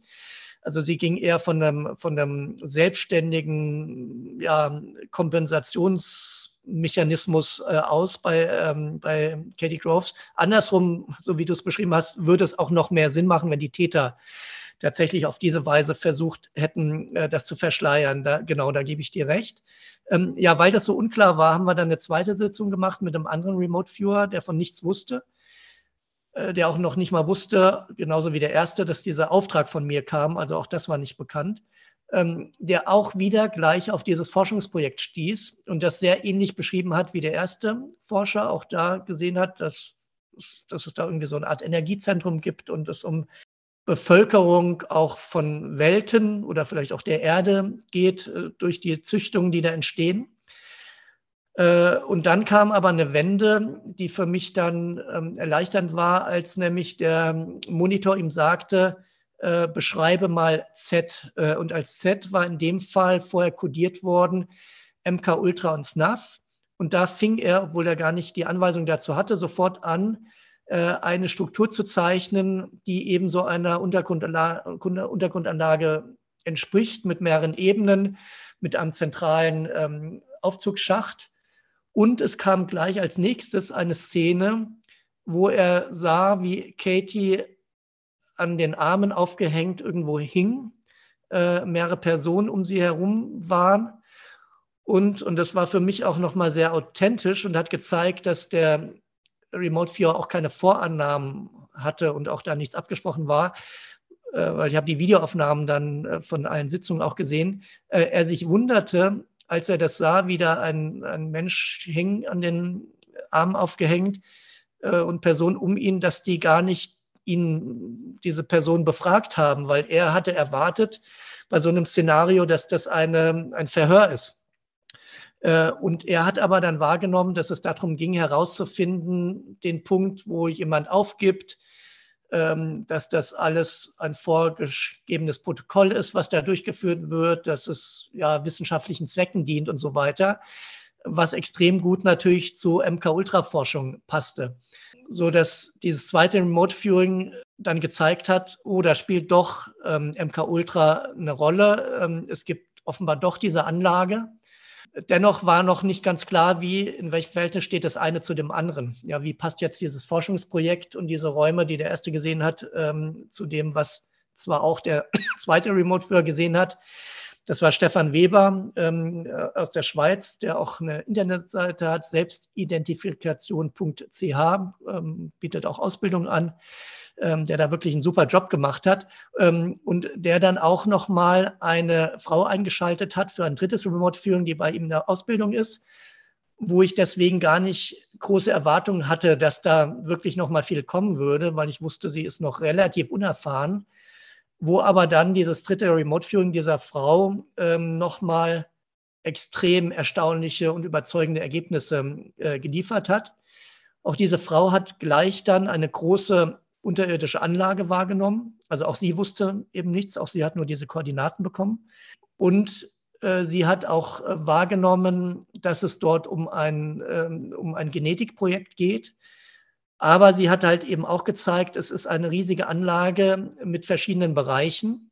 Also offenbar war dann dieses Forschungsprojekt in einem bestimmten Bereich. Und sie hat aber eindeutig auch wahrgenommen, dass es dort um äh, MK Ultra geht. Ähm, und zwar kam dann was und das war so eines der erstaunlichsten Remote Viewing Erlebnisse, die ich hatte als, als Beobachter. Ähm, sie hat etwas gezeichnet, von dem sie gar nicht wusste, was es ist. Da äh, zeichnete sie dann mehrere so gewählte Linien, wobei mir gleich so der Impuls kam, das sind irgendwie Gehirnwellen, die, die sie da zeichnet. Und tatsächlich zeichnete sie dann nach und nach einen Apparat, der diese Wellen anzeigt, wo auch vor diesem Apparat jemand sitzt. Daneben zeichnete sie ein Strichmännchen mit einem großen Helm auf dem Kopf, wo Kabel führten von dem Helm zu diesem Apparat, den sie als Messstation bezeichnete so dass klar war, auch nach dem, was sie dann dazu sagte, dass dort die Gehirnwellenaktivität einer Person überwacht werden. Und dann kam noch, und dazu muss man wissen, es gibt in einem Fachbuch von Dr. Alison Miller eine Zeichnung einer MK-Ultra-Überlebenden von Carol Rutz, die genau diese Anordnung auch gezeichnet hat, die sie als Kind erlebt hat, wo sie zu sehen ist. Äh, das Buch heißt Jenseits des Vorstellbaren. Äh, wie sie da auf einem Stuhl sitzt, einen großen Helm mit vielen Drähten auf dem Kopf hat und wo dann ähm, über diese Konstruktion Gehirnwellen gemessen werden. Und zwar, und da schreibt sie dazu, von verschiedenen Anteilen werden verschiedene Gehirnwellenaktivitäten gemessen. Und darüber hatten wir vorhin gesprochen, dass diese Anteile sich unterscheiden können durch Krankheiten, durch sogar die Augenfarbe, aber eben auch durch ihre Gehirnwellenaktivität. Und darauf hatte sogar Katie Groves in einem Video hingewiesen, dass sie gesagt hat, ihre Anteile haben auch verschiedene Gehirnwellenaktivitäten. Und genau das hat eben diese Remote-Viewerin gezeichnet. Und dann wurde sie gefragt, ist das dort Katie Groves, die da zu sehen ist? Und ihre Antwort war, äh, ja, aber auch andere, womit sie offenbar meinte, auch andere Anteile von ihr, die eben dort äh, überwacht werden.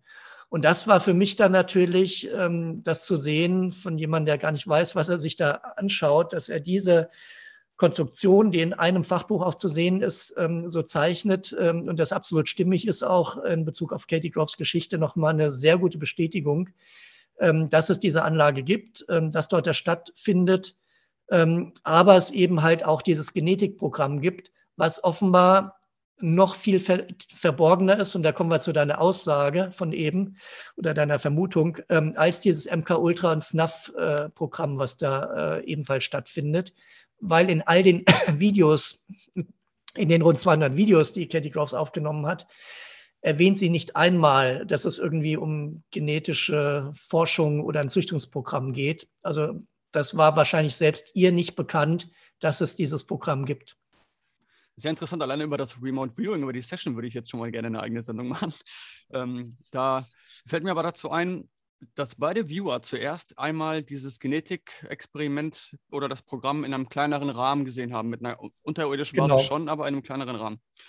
Und jetzt, und dann erst, wenn man genau nach dem Z ähm, geviewt hat, das mhm. Z stand stellvertretend für dieses, ähm, aber schon direkt in Verbindung mit dem Snuff, der Snuff-Produktion. Genau, MK. Ultra und Snuff-Produktion, ja. Genau, Snuff kam jetzt weniger raus, ähm, wobei auch die dritte äh, Führerin sagte, also es macht sie sehr traurig, was sie da wahrnimmt und äh, was sagte, äh, Missbrauch erwähnte und irgendwie Köpfe werden abgetrennt. Ja, mhm. wir wollten aber auch jetzt nicht tiefer in diesen sehr, sehr dunklen Komplex einsteigen. Und was noch sehr interessant war, sie erwähnte auch das Thema äh, Okkultismus und es würde sozusagen gegen die göttliche Schöpfung gehen, was dort stattfindet. Mhm. Ja, ich würde mir jetzt mal eine komplett meine Theorie dazu aufstellen oder eine, die mir mhm. gerade so einfällt spontan. Was ist denn, wenn es wirklich dort dieses Genetikprogramm gibt, das in beiden Sessions ähm, geviewt wurde, das doch wirklich der Kern der Sache ist und diese größere Unter Untergrundbasis oder ich sag mal so rum, diese inneren Räume, die abgespalten werden, in denen die Persönlichkeiten, auch während sie nicht aktiv ähm, Besitz, Besitz ergreifen vom Körper, die befinden sich ja auch in äh, eigens kreierten Räumen, wie du gerade beschrieben ja. hast. Was ist denn, wenn diese eigens kreierten Räume nicht nur irgendwo fiktiv in der Fantasie stattfinden, sondern wirklich in irgendeinem Raum jenseits der Materie auf einer energetischen Ebene, die wirklich existieren, die durch den Benutzer quasi auch geschaffen werden, indem sich die Räume dort befinden. Und diese Räume also diese Untergrundbasis in den, in den Untergeschossen des Bewusstseins, wenn man so möchte, die wirklich auch existieren und das auch die gleiche Ebene ist, über die die Remote, Remote Viewer dort eingreifen oder einen Blick erhalten. Eingreifen tun sie ja nicht wirklich, sondern mhm. sich dort einklinken in diese Ebene und dort reingehen und dort in diesen ähm, ähm, Vorstellungsräumen, die aber wirklich, wie gesagt, in dem Beispiel mhm. jetzt tatsächlich ähm, existieren, jenseits der, ähm, jenseits der Materie, dort dann reingehen und dieses Z schon direkt damit verbunden ist, mit diesem Ort, was darunter steht. Und vielleicht dieser Stuhl, diese Einrichtung, die da gezeichnet wurde, in diesem Genlabor steht aber auch durch die Überprüfung der Hirnfrequenzen nicht nur ähm, geprüft werden kann, welche Persönlichkeit sich gerade dort aktiv befindet, sondern vielleicht auch, sogar auch in welchen Räumen sie sich gerade befinden, dass die auch so eine Signatur mitliefern. Diese Räume, in denen man sich gerade im Unterbewusstsein befindet. Also ich halte es für möglich, dass ähm, hinter diesen inneren Welten, die da geschaffen werden, äh, mehr steckt. Genauso wie ich es äh, für möglich halte, dass hinter dem Begriff Persönlichkeitsspaltung oder Persönlichkeitsanteil mehr steckt. Also meine Vermutung oder Hypothese ist, dass es eigentlich dort um Bewusstseinsanteile ähm, geht oder Bewusstseinsfragmente. Ähm, weil äh, was soll eine Persönlichkeit sein? Das ist ein sehr unscharfer Begriff, die dort abgespalten wird ähm, und selbstständig entsteht. Also ich gehe eher von äh, einer Bewusstseinsaufspaltung auf oder man kann auch sagen Seelenaufspaltung, ähm, äh, wenn die Hoffmann, die ich vorhin erwähnt hatte, die MK-Ultra-Überlebende, sie spricht auch davon von Seelen, äh, Seelenaufspaltung und das meine ich, trifft das auch mehr.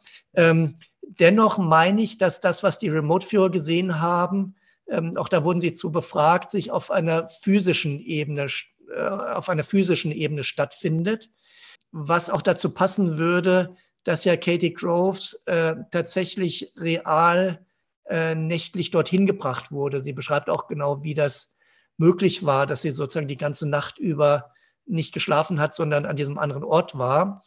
Ähm, also das scheint schon ein physischer Ort zu sein, wofür halt auch spricht diese Snuff-Filmproduktionen.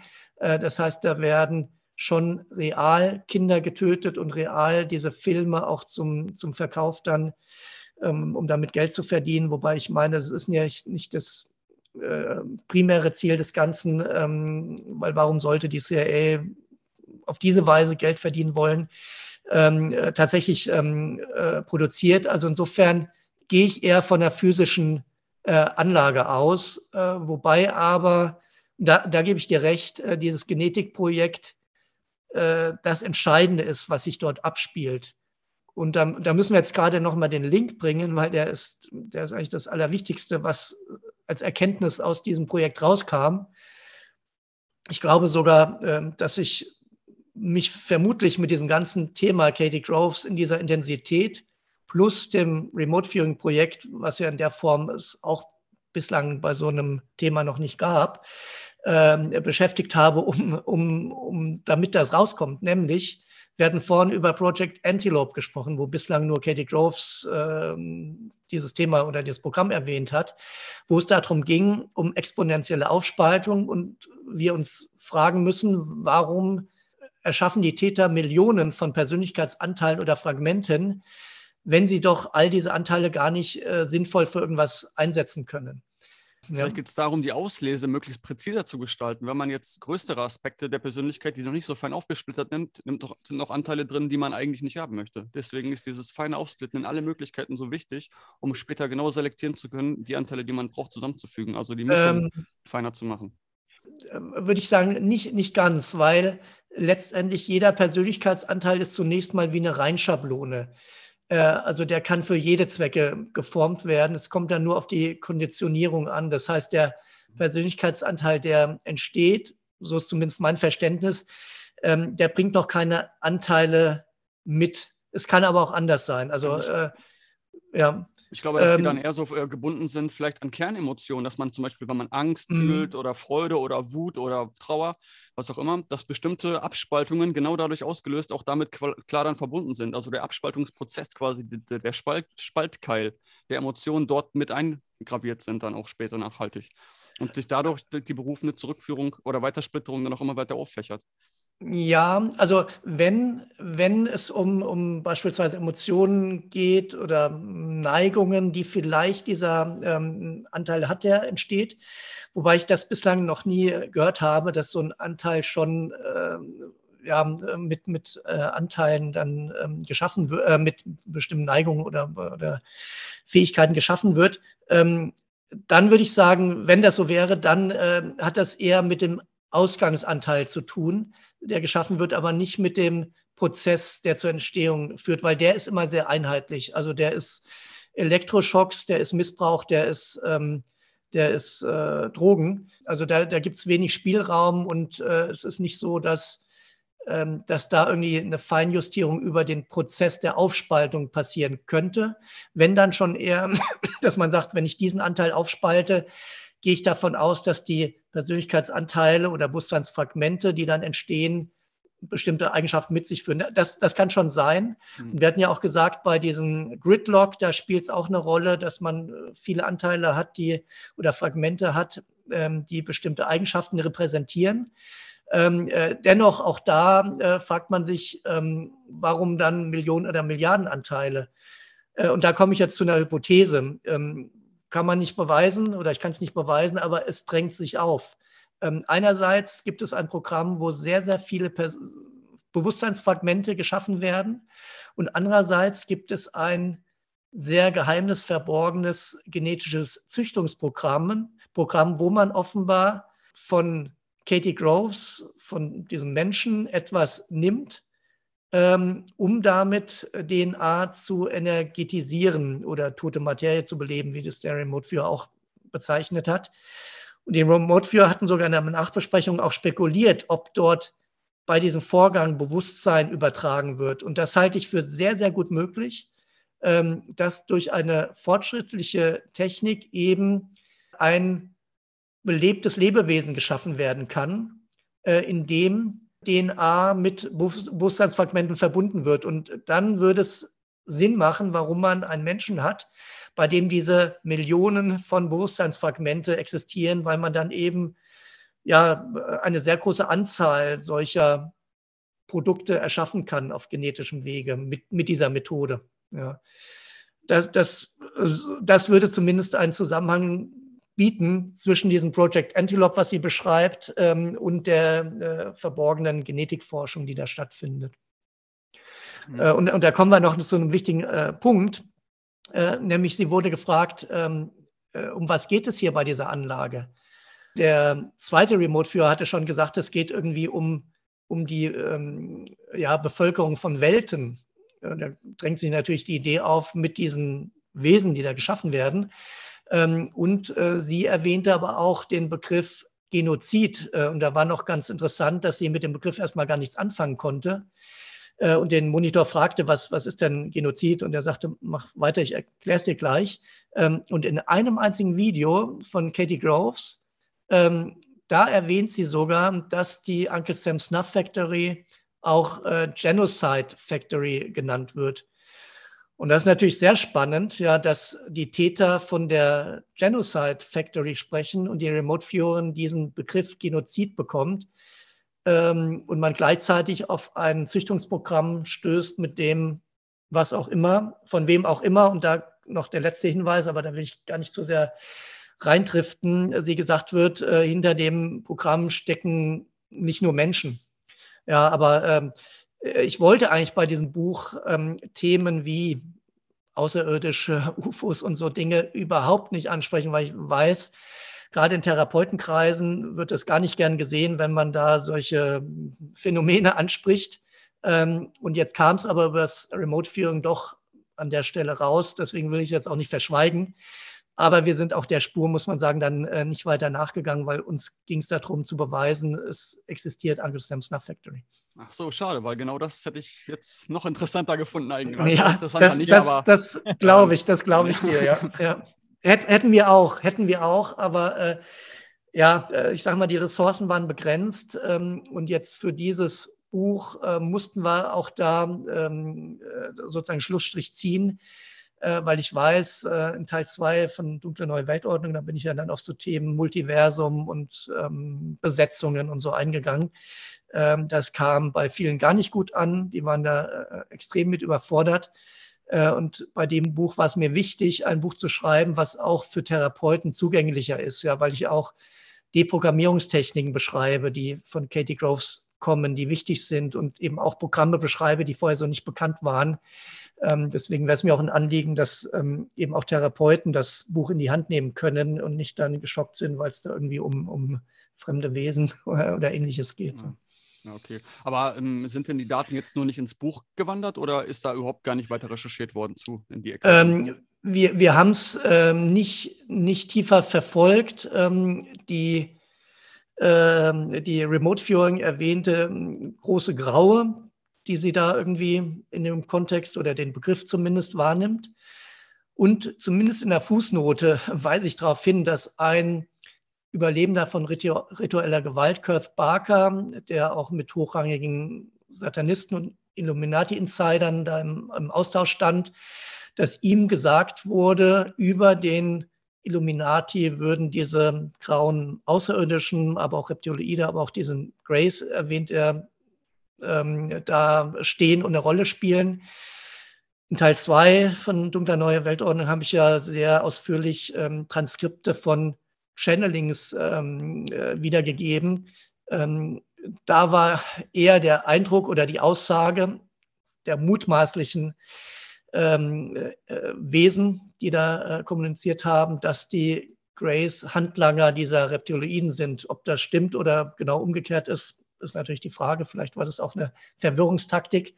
Oder jeder sieht sich als der äh, Kontrolleur der anderen an und die anderen als seine Handlanger. Das kann natürlich auch sein. Ähm, aber das war natürlich interessant, dass dieser Insider das erwähnt tatsächlich. Äh, und er spricht sonst auch nicht großartig über so Themen, sondern ähm, ihm war es nur wichtig, weil er diese Information bekommen hat, äh, das auch äh, weiterzugeben. Und dann die Remote-Führerin aber eben auch diesen Zusammenhang gesehen hat. Und das könnte natürlich dafür sprechen, dass am Ende doch all diese Themen ähm, äh, miteinander verknüpft sind. Ähm, was wollte ich sagen? Genau, die CIA-Akten, die du angefordert hattest, Marcel, ähm, mhm. die musstest du jetzt direkt bei, dem, bei der CIA selber ähm, beantragen oder anfragen, weil ich kenne das Prinzip so, oder ich habe mich da auch mal ein bisschen informiert. Früher gab es ja über diesen Freedom for Information Act eine spezielle Einklagung der Akten, die dann auch freigegeben wurden. Ich glaube, zeitweise nur über ein oder eine Handvoll Rechner, die stationär in Bibliotheken oder öffentlichen Einrichtungen zur Verfügung standen, wo man aber, glaube ich, auch nicht ausdrucken durfte oder nur bedingt. Und seit 2014 sind die ja wirklich weltweit im Internet einsehbar. Da gibt es einen Server, so eine Seite, da kann man dann gucken, irgendwelche Suchbegriffe eingeben. Da habe ich auch vor einigen Jahren mal zu Remote Viewing an sich recherchiert. Und da gibt es ja auch zig Akten zu den ganzen mhm. Themen, wo man sich da wirklich reingucken kann. Sind diese Akten, die du angefordert hast, nochmal extra oder tiefere ähm, Datensätze, die man so im Internet gar nicht kriegt? Oder sind die auch dort irgendwo mit verfügbar in dieser Datenbank? Ja, also man kann über den Freedom of Information Act bei diversen Stellen Unterlagen anfragen, also zum Beispiel bei speziellen US-Militärbasen oder eben halt auch bei der CIA. Ähm, und die CIA hat tatsächlich so ein Electronic Reading Room, wo über Feuer, also abgekürzt Freedom of Information Act, freigegebene Unterlagen äh, für jeden einsehbar sind. Mir scheint es aber so, dass dort nicht alles aufgenommen wird, ähm, was äh, unter solchen Anfragen freigegeben wurde. Ähm, also es ist immer noch so, dass wenn jemand die ähm, Anfrage stellt und Unterlagen freigegeben werden, auch das ist ja nicht immer der Fall, wie bei mir jetzt auch, dann werden die Unterlagen aber dieser Person äh, speziell zugeschickt. also es ist nicht so, dass die Unterlagen dann automatisch dort eingestellt werden und die Person dann auf diesen Electronic Reading Room verwiesen wird, sondern sie erhält die äh, Information und ich meine, dass ähm, die Informationen dann nicht automatisch in diesen Electronic Reading Room wandern.